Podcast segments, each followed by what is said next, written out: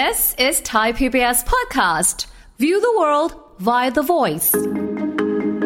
มีข้อมูลที่เป็นการศึกษาวิจัยหลักฐานเชิงประจักษ์มาเลยว่า ถ้าเราขาดสารอาหารบางอย่าง เช่นธาตุเหล็ก โฟเลตอุ๊ยและวิตามิน B12 เห็นไหมพวกนี้ก็จะพบในเนื้อสัตว์ผักใบเขียว อาจทำให้เกิดภาวะซึมเศร้าได้ค่ะและที่น่าสนใจคือการรับประทานอาหารสไตล์ตะวันตกอืมอ่าใครชอบกินพิซซ่าเบเกอรี่ เฟรนช์ฟรายสเต็กและอาหารแปรรูปบ่อยๆ กินอาหารแปรรูปบ่อยค่ะๆอาหารแปรรูปไส้กรอกหมูยอกุนเชียงจะมาละเพิ่มความเสี่ยงต่อการเป็นโรคซึมเศร้าได้ ฟังทุกเรื่องสุขภาพ อัปเดตทุกโรคภัย ฟังรายการโรงหมอ กับดิฉัน สุรีพร วงศิตพรค่ะ This is Thai PBS podcast. สวัสดีค่ะ คุณผู้ฟังค่ะ ขอต้อนรับเข้าสู่รายการโรงหมอทางไทย PBS Podcast ค่ะ วันนี้พบกันเช่นเคยนะคะ เราจะคุยกันถึงเรื่องอาหารต้านโรคซึมเศร้าค่ะ ที่ได้เลือกเรื่องนี้มาพูดคุยกับคุณผู้ฟัง เพราะว่าก็เห็นในจากข่าวคราวอะไรหลาย ๆ อย่างนะคะ ที่หลายคนก็อาจจะมีอาการเหล่านี้อยู่ ซึ่งก็อยู่ในกระบวนการรักษาด้วย บางคนกินยาควบคู่ไปด้วยอะไรต่างๆเหล่านี้นะคะ แต่เราอยากจะให้มีอะไรที่เพิ่มเติมนอกเหนือจากคนที่เป็นโรคนี้อยู่แล้ว แล้วก็ รับประทานยาของคุณหมอตามสั่งอยู่แล้วเนี่ยมีอาหารอะไรอย่างอื่นไหมที่จะช่วยเสริม หรือคนที่ไม่ได้เป็นสามารถเสริมในในการต้านโรคซึมเศร้านี้ได้หรือเปล่า เดี๋ยววันนี้เราคุยกับผู้ช่วยศาสตราจารย์ ดร เอกราชบำรุงพืช จากวิทยาลัยการแพทย์บูรณาการ มหาวิทยาลัยธุรกิจบัณฑิตค่ะ สวัสดีค่ะอาจารย์ค่ะ ครับ สวัสดีครับผม คุยกันเรื่องนี้เพราะเป็นห่วงเป็นใยคุณผู้ฟังหลายท่านค่ะ บางที หลายท่านก็อาจจะเผชิญกับโรคนี้อยู่เนาะ แล้วก็อะ ยาเรื่องการรักษาอันนี้เป็นไปตามตามกระบวนการครับอันนั้นผมต้องต้องอันนั้นต้องกินเลยแหละยาอ่านะถูกต้องอ่าตามแนวทางหลักใช่อ่าเรื่องอาหารการกินเป็นตัวเสริมตัวช่วย support สนับสนุน อาจารย์คะแล้วไอ้ที่เราจะคุยกันเนี่ย มันหมายถึงว่าคนที่เป็นแล้วอ่าหรืออันเนี้ยอย่างเนี้ยที่อาจจะยังไม่เป็น เอ๊ะหรือเป็นแล้ว เอ๊ะยังไงอาจารย์ ต้องบอกก่อนอาหารอาหารเนี่ยคือค่ะการรับประทานอาหารเนี่ยคือมันมีคุณค่ามีสารอาหารเหมาะสมคือ สามารถที่จะต้านอาการโรคซึมเศร้าได้จริงเนาะค่ะคนที่เป็นแล้วก็ช่วยให้ผู้ป่วยเนี่ยมีอาการดีขึ้น แต่ว่าต้องทำควบคู่ไปกับการษรับประทานยากับการรักษาตามแพทย์สั่งแนวทางหลักอ๋อไม่ใช่แบบอ่าในว่าขณะที่คนที่ไม่เป็นนะก็รับประทานเหล่านี้ก็มีประโยชน์ค่ะนะกับสุขภาพร่างกายเพราะโรคซึมเศร้ามันมีหลายสาเหตุอ๋อนะจากพันธุกรรมจาก เรื่องของความเครียดเรื่องของการสูญเสียสมดุลของเออสารสื่อประสาทอะไรพวกเนี้ยครับนะแล้วมันหลายปัจจัยเหตุนะแต่สิ่งเหล่านี้คือเราสามารถที่จะเออปรับเปลี่ยนอ่าสามารถที่จะคนที่เป็นเยอะก็บรรเทาได้ แต่ไม่ใช่ว่ากินเหล่านี้แล้วแบบหายค่ะนะมันก็ไม่ใช่มันก็มีส่วนช่วยอ่าค่ะต้องใช้คำนี้ร่วมกับแนวทางการรักษาหลักโอ้ คือไม่ใช่แบบทิ้งแนวทางการรักษาหลักแล้วมาเน้นเรื่องอาหารการกินอย่างเดียวไม่ใช่ใช่แบบนั้นจะไปกินอย่างเดียวแล้วก็จะออหายซึมเศร้ามันก็ค่ะไม่ใช่อืนะมแม้กระทั่งการรักษาหลักของเขาเนี่ย มันไม่ใช่ยาอย่างเดียวเนาะค่ะอ่าคคนรอบตัวเนาะหรือกิจกรรมหลายแหล่ทั้งหลายอย่างเนี่ยไม่ใช่อาหารอย่างเดียวออกกำลังกายเอ่ยเรื่องการนอนหลับพักผ่อนทั้งหลายแหล่ไลฟ์สไตล์หรือรีราชีวิตที่ใช้ในแต่ละวันเนี่ยค่ะอืมมันก็จะต้องดูแลควบคู่กันไปด้วยค่ะเนาะไอ้สิ่งเหล่านี้มันเป็นสิ่งสำคัญแล้ว ทุกวันนี้สิ่งที่น่ากลัวคืออะไรคือกลัว คนที่ไม่รู้ตัวว่าเป็น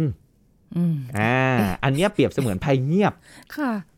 เป็นแต่ไม่รู้ตัวว่าตัวเองเป็นซึมเศร้า เอ้ยแต่มีเยอะแล้วไม่ได้นะรับแบบกาเนี้รยรักษาถูกต้องครับใช่อันเนี้ยน่ากลัวมากแต่มันเหมือนภัยเงียบจริงแต่ทุกปีนะคะ อย่างเวลาตรวจสุขภาพค่ะ โดยรวมแล้วเนี่ยเขาจะให้มีตรวจสุขภาพจิตไปด้วยภาวะเออเขาตรวจภาวะความเครียดของๆเราอ่าแบบประเมินใช่ไหมครับใช่แบบประเมินคร่าวๆ แต่ก็ยังงงอยู่นะคะ อาจารย์อันนี้ขออนุญาตจริง ๆ ว่าแล้วใครจะกล้าเครียดนี่แหละครับเปล่าอะเพราะว่าไม่กล้ากลัวว่าตัวเองจะเป็นหรือเป็นแล้วคนอื่นรู้ว่าตัวเองเป็นโรคซึมเศร้าเออแบบงั้นแล้วมันไม่ใช่เรื่องน่ากลัวไม่ใช่เรื่องน่าอายเลยนะครับค่ะทุกวันเนี้ยคนเป็นทั่วโลกอะถ้าเราคิดในแง่บวกหน่อยเอ้ยอืมเพื่อนร่วมโลกเรารู้ไหมครับ ตัวเลขทุกวันเนี้ยคนสถิเออตัวเลขคนที่เป็นโรคซึมเศร้าเนี่ยประมาณ 300 ล้านคน ไว้ ทั่วโลก ทั่วโลกนะ 300 ล้านคนแล้ว WHO พยากรณ์ไว้ว่า ปี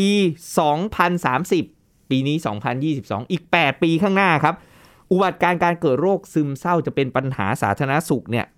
อัตราการเสียชีวิตจากการฆ่าตัวตายเนาะเป็นโรคซึมเศร้าก็ฆ่าตัวตายกันก็ค่ะเยอะใช่นะครับ จะพุ่งสูงเป็นอันดับ 2 เลย โดยเฉพาะโอ้ในกลุ่มพวกวัยรุ่นวัยทำงานเนี่ยค่ะ15ถึง30ปีเนี่ยนะแล้วเนี่ยอืมจะเสียชีวิตเป็นอันดับต้นๆ จากค่ะโรคซึมเศร้า นี่ WHO หรือองค์การอนามัยโลกทำนายไว้นะค่ะ ว่าอีกปีอีก8ปีข้างหน้า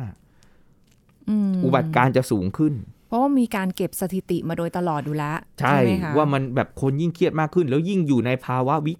อย่างเงี้ยเอ่อโรคระบาดโรคอีกระบาดอไอีกพิษเศรษฐเศรษฐกิจกิจอีกปัญหา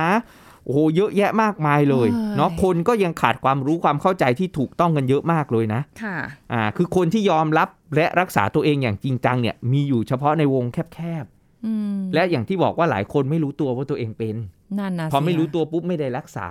ค่ะ แล้วรู้อีกทีนึงก็ไปแล้ว อย่างเงี้ยม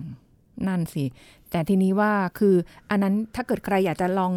ไปประเมินตัวเองดูหรืออะไรเงี้ยในในมีครับ แบบประเมินใช่โหลดเอาก็ได้ใช่อ่าไปติ๊กเอาเลยว่า เราแล้วถ้าแบบกี่เฮ้ยข้อเข้ายังไงข่ายเว้ยเดี๋ยว นัดคุณหมอค่ะไปพบ ไปคุย ไปพูดคุยดูซิว่าเอ๊ะ confirm ว่าเอ้ยจริงไหมเพราะอือฮึปัจจุบันเองเนี่ยเออ ความรู้ทางด้านวิทยาศาสตร์การแพทย์เนี่ยมันก้าวหน้าไปแล้วค่ะอะแล้วคนสมัยเนี้ยหาข้อมูลได้ง่ายกว่าใช่สมัยก่อนใช่อะเราเราโหลดแบบฟอร์มในการประเมินอย่างเงี้ยครับโอ้โหเยอะแยะมากเลยค่ะนะมีของโรงพยาบาลต่างๆ เราลองประเมินตัวเราเองก่อนว่า เอ้ย ถ้าเกิดว่าเรามีเข้าข่ายนะอืมอ่าเราก็แค่ไปปรึกษา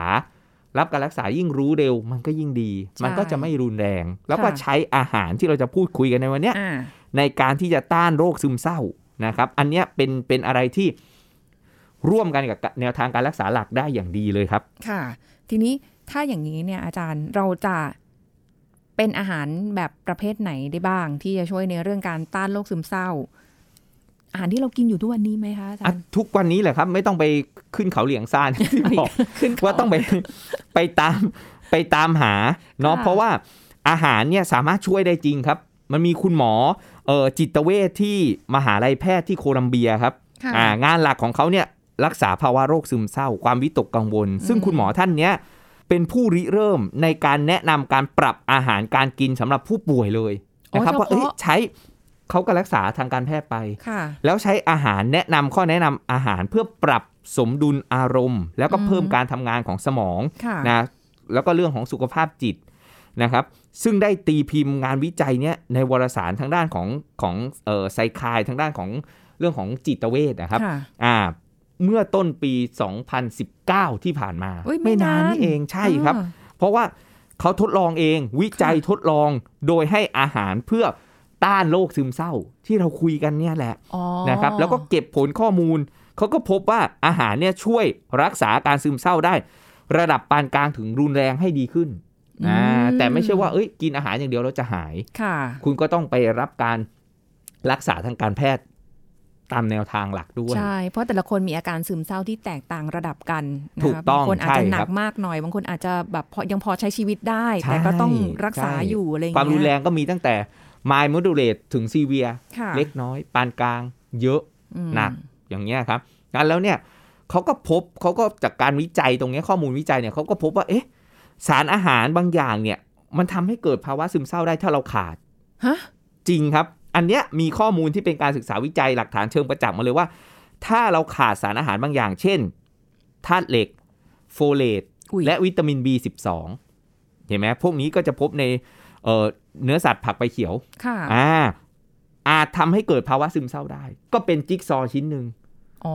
เหล็กโฟเลต B12 พอพูดปุ๊บอาจารย์นึกถึงแต่สร้างเม็ดเลือดค่ะ ถูกไหมครับ เป็นใช่ส่วนประกอบที่สำคัญในอืมในเม็ดเลือด ในการอืมผลิตเม็ดเลือดแดงค่ะอย่างเงี้ยอ่าก็เกี่ยวข้องกับโรคซึมเศร้าด้วยค่ะและที่น่าสนใจคือการรับประทานอาหารสไตล์ตะวันตกอืมอ่าใครชอบกินพิซซ่าเบเกอรี่นะอ่าอ่าเฟรนช์ฟรายสเต็กและอาหารแปรรูปบ่อยๆ กินอาหารแปรรูปบ่อยๆ นะ นึกถึงไอ้ข่าวไส้กรอกมรณะเลยโอ้ย ที่กำลังเป็นกระแสแรงมาเนี่ยค่ะอาหารแปรรูปไส้กรอกหมูยอกุนเชียงจะมาละเพิ่มความเสี่ยงต่อการเป็นโรคซึมเศร้าได้เฮ้ย คือมันเป็นเรื่องที่แบบว่าไอ้แหละเรารู้แหละว่าอาหารพวกแปรรูปอย่างเงี้ยมันมันก็ไม่ไม่ดีค่อยต่อดีสุขภาพเออแต่ใครจะไปนึกแล้วว่ามันไปสัมพันธ์กับอาการของโรคซึมเศร้าได้ นั่นสิ แต่อันเนี้ยมันคืองานวิจัยเลยนะมันมีใช่กาครับผม ซึ่งเขามีการเก็บข้อมูลมาอย่างดีเลย กลายเป็นว่าคนกินอาหารแปรรูปเนี่ยเสี่ยงสูง และอีกหนึ่งงานวิจัยเขาพบว่าคนที่มี คนที่บริโภคอาหารที่มีไขมันอิ่มตัว ไขมันที่ไม่ดีอะนะครับ ไขมันอิ่มตัวเยอะค่ะคาร์โบไฮเดรตเยอะ กินแป้งเยอะ กินค่ะน้ำตาลสูงอืมอาหารแปรรูปสูงทำให้เด็กและวัยรุ่น มีสุขภาพจิตที่แย่ลง เห็นไหมครับ จะนึกว่าสารอาหารเกี่ยวข้องกับจิตใจ เกี่ยวกับสุขภาพจิต เกี่ยวกับอารมณ์ซึมเศร้าอ๋อเพราะว่าคุยกับอาจารย์มาอย่างเงี้ยค่ะ คุณผู้ฟังเราก็จะมันจะเป็นเรื่องเกี่ยวกับเอ่อพอกินอาหารไม่ดีมันก็กระทบกับร่างกายใช่ทำให้เกิดครับโรคนั้นโรคนี้แต่แบบเรื่องของการที่แบบว่าทางด้านจิตเวชนี่เราไม่ใช่คิดเลยว่ามันจะเกี่ยวกับจริงๆจะแล้วอาหารจิตเวชสำคัญเลยอืมนี่สันกินอาหารดีก็มีส่วนให้อารมณ์ดี happy อ่า happy อาหารอาหารที่กิน happy คือหมูกระทะหมูก็เค้กค่ะอาจารย์ อันนั้น happy ชั่วคราว อันนั้นเป็น pseudo happy โอ้ happy เทียมเทียมเออๆอย่างนี้ คิดไปเองอะไรอย่างงี้ ใช่ไหมในขณะที่เออ การกินอาหารญี่ปุ่นหรืออาหารเออเมดิเตอร์เรเนียนนี่มาแล้วมาแล้วญี่ปุ่นกับเมดิเตอร์เรเนียนค่ะจะช่วยลดความเสี่ยงโรคซึมเศร้าได้สูงสุดถึง 50%อุ้ยอาจารย์นี่มีเพิ่งานวิจัยออกมาเป็นตัวเลขเลยเฮ้ยอาหารญี่ปุ่นนี่แหละครับ เกินความคาดหมายมากอ่าแล้วมันงานวิจัยมันเพิ่งปี 2019ใช่ที่ผ่านมานี่มันไม่นานนะที่ใช่วิจัยครับมาอ้เนี่ยเขาเก็บข้อมูลศึกษาวิจัยค่ะทำการศึกษาวิจัยจนแบบมีตัวเลขออกมาว่าเอ้ยคนที่กินอาหารญี่ปุ่น สังเกตอาหารญี่ปุ่นสิ อ๋ออาหารญี่ปุ่นเขาจะส่วนใหญ่จะเป็นเพื่อสุขภาพนะ ใช่ใช่อ่าอาหารเมดิเตอร์เรเนียนเนี่ย Mediterranean diet เนี่ยจะเป็นอาหารที่เออกินธัญพืชไม่ขัดสีค่ะเน้นไขมันดีโอเมก้าค่ะ9จากน้ำมันมะกอกอ่าอ่าพวกเนี้ยอะโวคาโด พวกอืมธัญพืชไม่ขัดสีค่ะแล้วก็ปลา อาหารทะเล กินเนื้อแดงแต่น้อยอืมอ่าเหล้าสปายไวน์เบียร์วันละหนึ่งกรึบ หนึ่งกรึบนะไม่ใช่หนึ่งขวด ไม่ใช่หนึ่งขวดนะหนึ่งแบนหนึ่งกลมไม่ได้นะ ไม่ได้นะไม่ได้อ่าพวกเนี้ยอ๋ออาจารย์กลายเป็นว่าเฮ้ยลดการเกิดซึมเศร้าได้ ค่ะ แล้วผลการศึกษาวิจัยเนี่ยมันมีโอ้โหเยอะมาก แม้กระทั่งไปถึงผักผลไม้ปลาเมล็ดธัญพืชอย่างที่บอก Mediterranean dietโยเกิร์ตค่ะ ไม่ใช่ขับถ่ายไม่ใช่ภูมิคุ้มกันอย่างเดียว ดันมามีส่วนเกี่ยวข้องกับโรคซึมเศร้าได้ด้วย ลดความเสี่ยงต่อการเกิดโรคซึมเศร้าได้กินโยเกิร์ต โอ้โห นี่กลับไปพุ่งโยเกิร์ตทุกวันเลยนะเนี่ย โปรไบโอติกค่ะจุลินทรีย์ที่มีประโยชน์ Lactobacillus Bifidobacterium สามารถที่จะผลิตสารสื่อประสาทได้ค่ะจากลำไส้ส่งขึ้นมาที่สมองอืมอะขอโทษไม่ได้หยาบนะสมัยก่อนเราพูดขี้ขึ้นสมองใช่ไหมกลัวจนขี้ขึ้นสมองอ๋อจริง ๆ แล้วมันไม่ใช่มีแค่กลัวจนขี้ขึ้นสมอง มันมีสารสื่อประสาทจากลำไส้อะขึ้นไปที่สมองครับอ๋อเช่นกาบาค่ะ กาบานี่บำรุงกระบาลค่ะอ่าพูดภาษาชาวบ้านเลยอ๋อเหรอบำรุงกระบาล สมองของเราถูกไหมครับค่ะลดเอ่อลดความเครียด ความวิตกกังวลทำให้เราผ่อนคลายซีโรโทนินค่ะเป็นสารเป็นฮอร์โมน หรือสารสื่อประสาทที่ทำให้เราสงบผ่อนคลายค่ะลดความเครียดความวิตกกังวลอ่าเออแล้วมันมันมาสร้างอยู่ที่ลำไส้เรานะ ด้วยค่ะโปรไบโอติกนะ อืมอะซิติลโคลีนสารสื่อประสาทที่ช่วยเรื่องสมองความค่ะจำก็อยู่ที่เนี่ยอะแล้วลำไส้ไม่ดี คุณไม่สะดวกง่ายถ่ายคล่องค่ะท้องคุณผูก สมองคุณเสื่อมโอ้ยสารสื่อประสาทคุณลดเออคุณซึมเศร้าได้โอ้มีงานวิจัยทางคลินิกเมื่อเช้าค่ะที่อาจารย์เพิ่งบรรยายจบเนี่ยอาจารย์ยังพูดถึงเลยว่า มีการศึกษาวิจัยให้บริโภคโปรไบโอติกค่ะนะอย่างในโยเกิร์ตไม่เติมน้ำตาลอย่างเงี้ยห รือน้ำตาลต่ำเนี่ยอืมกลายเป็นว่าช่วยทำให้อาการซึมเศร้า depress เนี่ยดีขึ้นเออให้ผู้ใหญ่มีทั้งในผู้ใหญ่ผู้สูงค่ะอายุ กินเอาก็เขาก็กินใช่โยเกิร์ตครักันได้มันช่วยลดความเสี่ยงต่ออการเกิดโรคซึมเศร้าได้ค่ะไอ้เจ้าโยเกิร์ตเนี่ยเออสกประโยชน์มันเยอะเห็นไหมไม่ใช่แค่มีแต่เรื่องขับถ่ายค่ะอ่างั้นแล้วพวกเนี้ยมันสามารถที่จะช่วยเออบรรเทาอาการซึมเศร้าได้ค่ะอ่างานวิจัยมีแบบโอ้โห เยอะแยะมากมายเลยนะครับค่ะสารที่ช่วยต้านโรคซึมเศร้าได้โอเมก้า 3 อย่างเงี้ยอืมจากในปลาค่ะในอาหารทะเลเนาะค่ะถ้าในถั่วก็ถั่วดาวอินคา รู้จักไหมครับอ๋อถั่วดาวอินคาเคยเคยเคยลองาแล้มีวสกัดเป็นน้ำมันถั่วดาวอินคาด้วยค่ะแล้วก็อีกหนึ่งน้ำมันที่โอเมก้า 3 สูง ก็คือน้ำมันงาขี้ม้อน หรืองาขี้ม่อน เคยได้ยินไหมครับ เคยได้ยินค่ะ นี่โอเมก้า 3 ก็สูงนะครับอ๋ออ่าก็ช่วยในการต้านโรคซึมเศร้าได้ นี่มีงานวิจัยด้วย กินแล้วอารมณ์ดีนี่มีมีอีกอันหนึ่งกินแล้วอารมณ์ดีอ้าวไม่ใช่แล้วอ๋ออันนั้นไม่ใช่สายแล้วเหรอเขียวอาจารย์รู้เลย พอพูดมาปุ๊บสายเขียวเลย เห็นมีบางคนดีดแต่ไม่ดีใช่เลยไม่ใช่ไม่ อันนั้นไม่ใช่อันนั้นไม่พใช่ลังใบเออไม่ได้ ไม่ได้นะ คนละอย่างกัน คนละอย่างกันเออเออเอออันนั้นพลังใบนั้นสายเขียวเออสายเขียวนะก็อารมณ์ดีมันก็หลายกลไกเนาะแต่อันนี้อืมจากอืมอาหารจากน้ำมันอ่าที่เป็นมันเป็นกินแล้วมันมีประโยชน์อะค่ะคุณผู้ฟังใช่ใช่ครับอ่าคือเราได้จากอาหารเลยบางอย่างมันเป็นแบบพวกพืชค่ะสมุนไพรหรืออะไรอย่างเงี้ย อันนี้ค่ะก็คือแบบในลักษณะของอาหาร ถ้าสมุนไพรเนี่ยมันบางอย่างมันอาจจะไม่ได้กินทุกได้ทุกวันนะ มันไม่ได้เป็นสมุนไพรในครัวเรือน ค่ะ อ่า แต่เขาก็พยายามมาจับมาอยู่ในครัวเรือนอยู่ นี่กำลังรู้สึกว่าสิ่งที่อาจารย์บอกมาเนี่ยค่ะ มันเป็นเรากินอาหารเป็นยา ใช่คแต่รับไม่ใช่กินยาเป็นอาหารเราคือเราไม่ถูกอยากไปอยู่จุดนั้นว่าต้องกินยาเป็นอาหารเป็นกำกำๆอะใช่แล้วเลยอิ่มครับยาไม่ต้องกินข้าวแล้วอิ่มยานี่แหละอะไรถูอกย่างต้เงี้อยงเออแต่ใช้อาหารที่เรากินเนี่ย ให้มันไปเสริมภูมิให้มันแบบใช่ครับต้านโรคช่วยซึมเศร้าอ่ได้ปรับสมดุลฮอร์โมนอืมอย่างเงี้ยอ่าเนี่ยได้หมดเลยใครจะไปนึกใช่ว่าเรากินโปรไบโอติกค่ะ เรากินโยเกิร์ต กลายเป็นว่าจุลินทรีย์ที่ลำไส้ของเราสามารถที่จะมาช่วยเออลดการเกิดโรคซึมเศร้าได้ นี่ค่ะแชร์ให้ฟังเคสหนึ่งคุณลุงท่านหนึ่งท้องผูกค่ะ เป็นเบาหวานโอ้คุมน้ำตาลได้ไม่ค่อยดีค่ะนอนไม่หลับโอ้โหเป็นโรคซึมเศร้าเอออ่ามันกระทบอันเนี้ยชีวิตปรึกษาอาจารย์ด้วยอาการโรคซึมเศร้า ค่ะ คุณลุงมาปรึกษาด้วยการโรคซึมเศร้านะครับเออไม่ได้อะมาผิดใช่ไหมพอไปถามปุ๊บ เอเอ๊ะอเป็นโรคซึมเศร้าจริง ๆ แล้วลูกสาวเขา เป็นสัตวแพทย์ค่ะอะบอกเนี่ยคุณพ่อเป็นโรคซึมเศร้า พอไปดูปุ๊บไปฟังอาจารย์บรรยาย คุณพ่อซักประวัติอาหารบริโภคอืมอืมกินน้ำตาลเทียมทุกวัน แอสพาร์แตมอ๋อทุกวันวันหนึ่งบางทีสามซองสี่ซอง ใส่เป็นสรณะ ในกาแฟในชาในอาหารนู่นนี่นั่นน้ำตาลเทียมเยอะมากโอ้โหเพราะเห็นว่า zero calorie กลายเป็นว่าสมดุลจุลินทรีย์ที่ลำไส้ของเขาสูญเสียไปเกิดภาวะทางการแพทย์เรียกว่าภาวะ gut dysbiosis อืม โปรไบโอติกที่ดีมันตาย มันมีอยู่ค่ะน้อยทำให้การควบคุมน้ำตาลค่ะการควบคุมสารสื่อประสาท ที่เกี่ยวข้องกับการนอนหลับค่ะความเครียดอืมมันผลิตได้ลดลง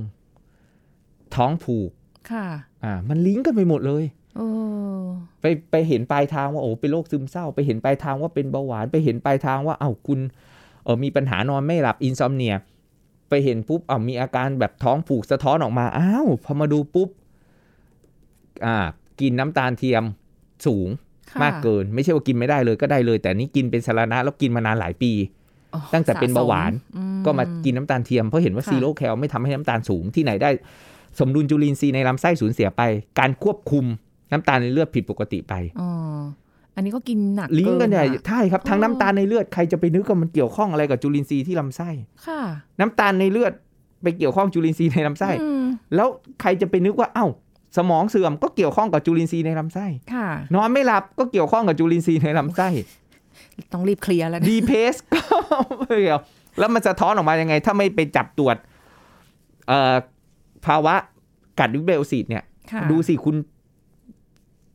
ขับถ่ายเป็นปกติทุกวันหรือเปล่า เช้าตื่นมาเนี่ยอืมขับถ่ายเป็นปกติไหมค่ะ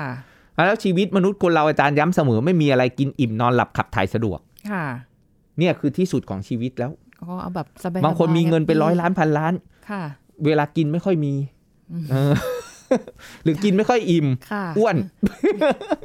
นอนไม่ค่อยหลับขับถ่ายไม่สะดวก เห็นคนที่มีสตังค์เยอะๆ บางทีเขาก็กินน้อยนะคะ อ่าเออไม่ค่อยมีเวลากินไงครับค่ะ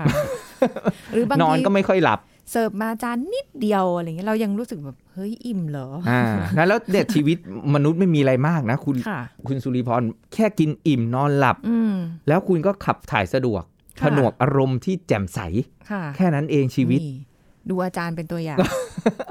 จริง ๆ คุณผู้ฟัง อาจารย์คือคุยกันเนี่ย เราก็จะหัวเราะ สนุกสนาน ใช่สร้าอังนเนี้ยบรรยากาศสำคัญเออสำคัญใช่ไหมบางวันอจรย์ขับถ่ายสะดวกถ่ายไปสามรอบนะไม่ได้ท้องเสียนะ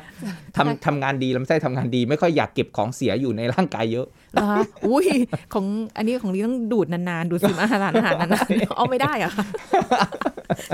อะแล้วเนี่ยมันเป็นตัวบ่งชี้ถึงบอกว่าอ๋อเอ้ยเหรอทำไมซึมเศร้าไปพูดมาพูดไปมันเป็นเรื่องค่ะเรื่องของระบบขับถ่าย เพราะอืมคุณขับถ่ายไม่ดีอะ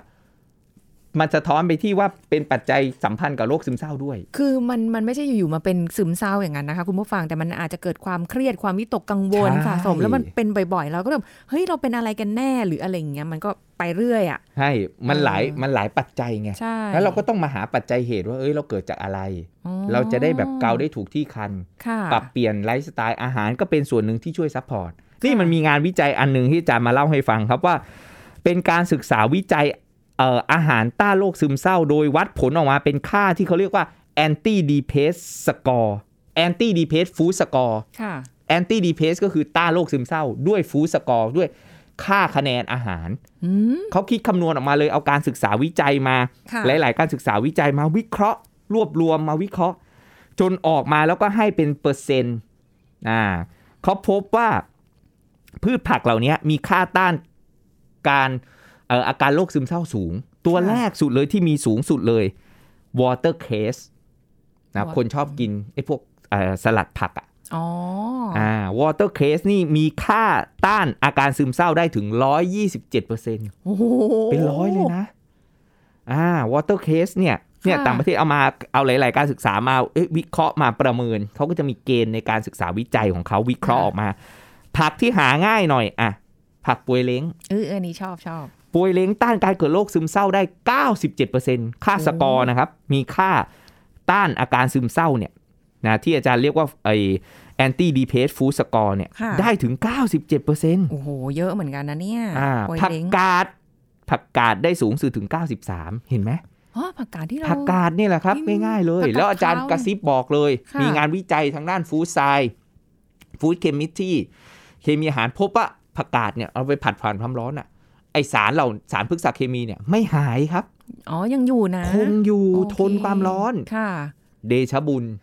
นะ ฉะนั้นแล้วอาจารย์ชอบได้กินใส่ไข่เอ่อผักแกงจืดมๆเอ่อผัดกับไข่ค่ะอย่างเงี้ยก็ได้เลยง่าย ๆ เห็นไหม แล้วถ้ากินสดสดกินสดๆก็ได้ครับลองทีเราไปกินกับอะไรนะๆน้ำพริกนี่อ่า น้ำพริกอย่างเงี้ยครับ ได้หมดเลยอ๋อนะก็เกิดประโยชน์ด้วยโอเคมีพริกมีกระเทียมเห็นไหมค่ะทั้งหลายแหล่มันก็ทำให้ระบบ ไหลเวียนโลหิตดีขึ้นนะก็ดีต่อใจด้วยเสริมภูมิได้ด้วยค่ะเนาะแล้วก็พืชผักพวกผักชีกับโอ้โหระพาโอ้อันนี้ก็ไม่น้อยนะครับ มีค่าคะแนนต้านอาการซึมเศร้าได้ถึง 75%อืมผักชีและโหระพานี่แหละค่ะแหมต่อไปนี้ไม่ใช่ผักชีโรยหน้าอีกต่อไป ผักชีจะไม่ธรรมดา ใช่ราคามันถึงจะราคาแพงเนี่ยเออนี่ถ้าเขามาฟังอาจารย์ พูดฟังมาฟังรายการเรานะ พุ่งอีกราคา พุ่งเลยนะเนี่ย ผักชีเนี่ย ไหวเลยดีแล้วที่เราออกหลังราคาผักชีขึ้น เพราะว่าเพราะว่ามันต้านอืมการซึมเศร้าได้สูงนะครับโอ้อะอีกหนึ่งผักค่ะนะอันนี้อาจารย์ก็มีติดครัว คือคะน้าโอ้อ่าคะน้าไม่ได้ต้านมะเร็งอย่างเดียวแล้วค่ะอืม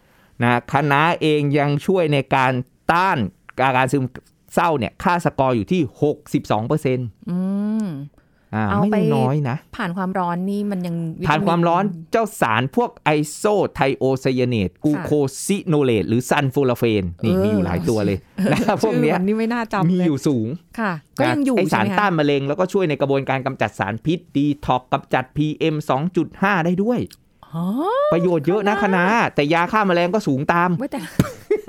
ล้างดีๆนะล้างดีๆถูกต้องนนะมีเตือนไว้ด้วยความหวังดี เพราะบอกโอ้ประโยชน์เยอะมาก กินใหญ่เลยนะทีนี้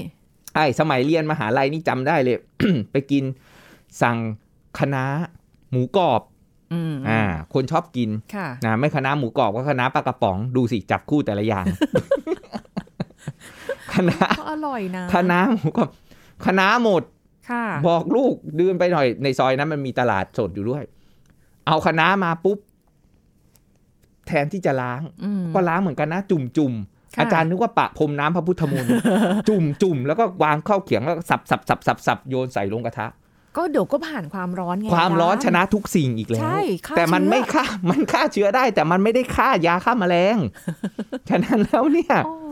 ต้องทำความเข้าใจสมัยเนาะอืมอืมอ่ามเราต้องล้างทำความสะอาดได้ดีให้ดีค่ะนะเออ พ่อค้าแม่ขายเนาะเป็นผู้ประกอบการอาจารย์ค่ะฝากไว้นิดนึง พอดีเอ่อเราก็ไปซื้อกินข้างนอกมาเหมือนกันบางทีอะเราก็อยากที่จะได้อาหารต้านโรคซึมเศร้าต้านมะเร็งค่ะนะก็สั่งผัดขนงคะน้าหมูกรอบอะไรทั้งหลายแหละกลายค่ะเป็นว่า เหมือนโดนวางยายาฆ่าแมลงเยใชอะ่ยาฆ่าแมลงแฝงอยู่นี่เราตายผ่อนส่งเลยนะ ค่ะงั้นแล้วเนี่ยอืมเออคุณพ่อค้าแม่ขายนะ ช่วยล้างทำความสะอาดให้เราดีๆเลยค่ะนะลูกค้าจะได้มีอายุยืนแล้วมาอุดหนุนได้ยาวๆนะไม่ใช่อุดหนุนได้ไม่กี่ปีอีกทีนึงเอาไปไหนแล้ว เป็นมะเร็งไปแล้ว โอ้ยอ่าไม่ไหวนั้นเราต้องล้างทำความสะอาดให้ดีนะค่ะคณะฟักทองมีอยู่ มีค่าต้านโรคซึมเศร้า 46เปอร์เซ็นต์โอ้อ่าฟักทองถือว่าก็ไม่ได้น้อยนะค่ะอ่าฟักทองเนี่ยพืชผักเนี่ยก็จะเยอะอยู่ค่ะนะครับอ่าดอกกะหล่ำก็ประมาณ 42%และปิดท้ายด้วยบล็อกเคอรี่41%โอ้งั้นแล้วพวกคะน้ากระหล่ำบล็อกเคอรี่ฟักค่ะทองพวกเนี้ยหากินง่าย ๆเลยค่ะอ่าผ่านความร้อนแล้วสารไอ้พวกสารพฤกษเคมีไม่หายเสถียรอยู่ โอ้อันนี้อ่าหายห่วงได้เพราะว่าเดี๋ยวบอกว่าเอ้ยมันดีมันต้านโรคซึมเศร้าแหละ แต่ถูกต้อง พอไปทำปรุงประกอบอาหารผ่านความร้อนปุ๊บเฮ้ยหายหมดเลยไม่มีประโยชน์อันนี้เลยไม่หายสารพฤกษเคมีอยู่ไม่หายแต่อ๋อห่วงยาฆ่าแมลง เพราะค่ะกลัวว่าท่านจะอยู่ไม่ทันโรคซึมเศร้าตายด้วยโรคมะเร็งก่อนเอ้ยอย่าเป็นอะไรเลยค่ะ ไม่เป็นทั้งโรคซึมเศร้าไม่เป็นมะเร็งอะดีที่สุดแล้วค่ะ เวลาบอกอาหารต้านมะเร็งอาหารต้านโรคซึมเศร้าเงี้ยพอมีพืชตระกูลคะน้าบล็อกเคอรี่ค่ะเอ่อกระหล่ำปีกระหล่ำดอกเนี่ยเขาเรียกว่าพืชตระกูลเอ่อcruciferous vegetable อืมพวกเนี้ยพืชที่มันขยิกขยอย หัวหยิกๆเป็นหัวหัวๆเนี่ยผักกาดทั้งหลายแหล่เนี่ยอ่าอ่าคือดีมากเลยนะค่ะคุณลีแต่อาจารย์อะกลัวเวลาพูดเนี่ย มันก็อีกฝั่งหนึ่งก็กลัวว่าคุณจะไปล้างทำความสะอาดได้ดี กลายเป็นว่าคุณจะไปต้านมะเร็ง แต่คุณกลายไปรับสารก่อมะเร็งเยอะขึ้นอืมงั้นแล้วเราก็ต้องล้างทำความสะอาดให้ดี ผักออร์แกนิกก็ตามแต่ว่า เราก็ต้อง clear ล้างแช่ให้ทำความสะอาดให้ดีที่สุดเนาะอืมเพราะไม่งั้นเนี่ยกลายเป็นว่ามันได้ไม่คุ้มเสียค่ะอ่าก็เบาๆ ยาฆ่าแมลงสารเคมีหน่อยนะคะอะบิงบอนอะไรประมาณบิงบอลบิงบอลบิงนะคะอ่าวันนี้ก็โหคุยกันเพลิดเพลินค่ะ สนุกสนานนะข้อมูลเพิ่มเติมนี่ไปหาอ่านดูได้นะคะอ่าขอบคุณอาจารย์เอกราชค่ะ สวัสดีค่ะ ครับ สวัสดีครับ หมดเวลาอีกแล้วค่ะคุณผู้ฟังค่ะ ขอบคุณที่ติดตามรับฟังรายการมาโดยตลอดนะคะ แล้วพบกันใหม่ครั้งหน้าค่ะ สวัสดีค่ะ This is Thai PBS Podcast. สารสำคัญในน้ำมันกัญชามีชนิดที่ดีและก่อผลข้างเคียงต่อร่างกาย แต่แพทย์กังวลต่อการนำมาใช้เป็นอย่างมาก เพราะอะไร รองศาสตราจารย์ดออเตอร์เภสัชกรหญิงจุธามณีสุทธิศรีสัง จากมหาวิทยาลัยมหิดลมาบอกให้รู้ครับ จริง ๆ แล้วพอเราพูดถึงคำว่ากัญชาเนี่ยค่ะ คนทั่วไปก็จะรู้จักหรือคุ้นเคยกับสารสองตัวที่พูดกันบ่อยๆ ในสื่อนะคะ ก็คือ THC กับ CBD นะคะ ซึ่งจริงมันคือตัวย่อชื่อมันจะยาวนะคะ เราก็จะคุ้นเคย THC กับ CBD แต่จริง ๆ แล้วเนี่ยในกัญชาจะมีสารจำนวนมากเลยค่ะ มากกว่า 400 กว่าชนิดเลยนะคะ และแต่ละตัวเนี่ยก็จะออกฤทธิ์แตกต่างกันไป เพียงแต่ว่าตัว TSC กับ CBD เนี่ยเป็นตัวที่ได้รับการศึกษาเป็นจำนวนมาก แล้วก็เป็นตัวออกฤทธิ์หลักที่สำคัญของกัญชาค่ะ TSC เนี่ยเป็นตัวที่โอเคมีประโยชน์จริง แต่ว่าถ้าได้รับมากเกินไป มันจะมีผลต่อระบบประสาทส่วนกลางในทางที่ไม่ดีเยอะมากนะคะ เช่นทำให้ความคิดอ่านช้าลง การตัดสินใจช้าลงค่ะหนักข้อไปจนถึงทำให้เกิดอาการทางจิต เหมือนคนไข้โรคจิต เช่น หวาดระแวงประสาทหลอน อันนั้นคือตัวของ THC นะคะอ๋อซึ่งออกฤทธิ์ในระบบประสาทส่วนกลางค่อนข้างเยอะมาก ส่วน CBD เนี่ยการออกฤทธิ์ในร่างกายเนี่ยมันจะคนละเรื่องเลยกับ THC ไม่เหมือนกันเลย CBD เนี่ยไม่ทำให้ประสาทหลอน ข้อดีของมันคือมันไม่ทำให้ประสาทหลอน มันมีฤทธิ์ในการกันชักที่ดีอืมมีฤทธิ์ต้านการอักเสบที่ดีนะคะ ดังนั้นเวลาเราใช้น้ำมันกัญชาเนี่ยเราต้องรู้ว่า เอ๊ะไอ้น้ำมันกัญชาที่เราซื้อมาใช้เนี่ยมันมี THC หรือมันมี CBD สูง ถ้าเป็นน้ำมันกัญชาที่มี THC สูง อันนี้ต้องระวังเยอะ เพราะมีอาการข้างเคียงหลายอย่าง การเอาไปใช้ในการรักษาโรคทางการแพทย์ก็แตกต่างกันค่ะ ดังนั้นกระบวนการได้มาซึ่งน้ำมันกัญชาทางการแพทย์นะคะค่ะเพื่อจะใช้ให้ถูกต้องเนี่ยมันจึงต้องอยู่ในห้องแลบที่มีมาตรฐาน ต้องไม่มีสารปนเปื้อนเหลือ และต้องมีกระบวนการตรวจวิเคราะห์ว่ามี TSC และ CBD อยู่ในปริมาณที่พอเหมาะสมควรที่จะเอาไปใช้ทางการแพทย์ได้หรือไม่ อันนี้สำคัญมากค่ะนะคะ เพราะฉะนั้นเวลาที่ประชาชนไปซื้อน้ำมันกัญชาไม่มีเลเบลข้างขวดเลยอืมไม่ได้พูดอะไรเลยค่ะเขียนน้ำมันกัญชาอย่างเดียวเนี่ย อันเนี้ยตัวเองในฐานะเป็นบุคลากรทางการแพทย์เป็นเภสัชเนี่ยโดยเฉพาะเภสัชซึ่งเราต้องคอนเซิร์นเรื่องความปลอดภัยในเรื่องการใช้ยาเนี่ยเราจะบอกอืมแล้วคุณจะรู้ได้ยังไงล่ะ ว่าคุณใช้น้ำมันกัญชาที่มันมี THC เท่าไหร่ เพราะมันอันตรายค่ะเนี่ยค่ะแค่นี้เองเหมือนกับเราไปซื้ออาหารบางอย่าง อาหารมันไม่ค่อยมีเลเบลนะต้องใช้คำว่าซื้อยา ยาเนี่ยจะเป็นยาได้มันต้องรู้ปริมาณสารสำคัญชัดเจนใช่ไหมคะ ค่ะ ไม่งั้นเราก็ไม่รู้เรากินอะไรเข้าไปเท่าไหร่ This is Thai PBS Podcast ติดตามรายการทางเว็บไซต์และแอปพลิเคชันของ Thai PBS Podcast Spotify, SoundCloud, Google Podcast, Apple Podcast และ YouTube Channel Thai PBS Podcast Thai PBS Podcast. View the world via the voice.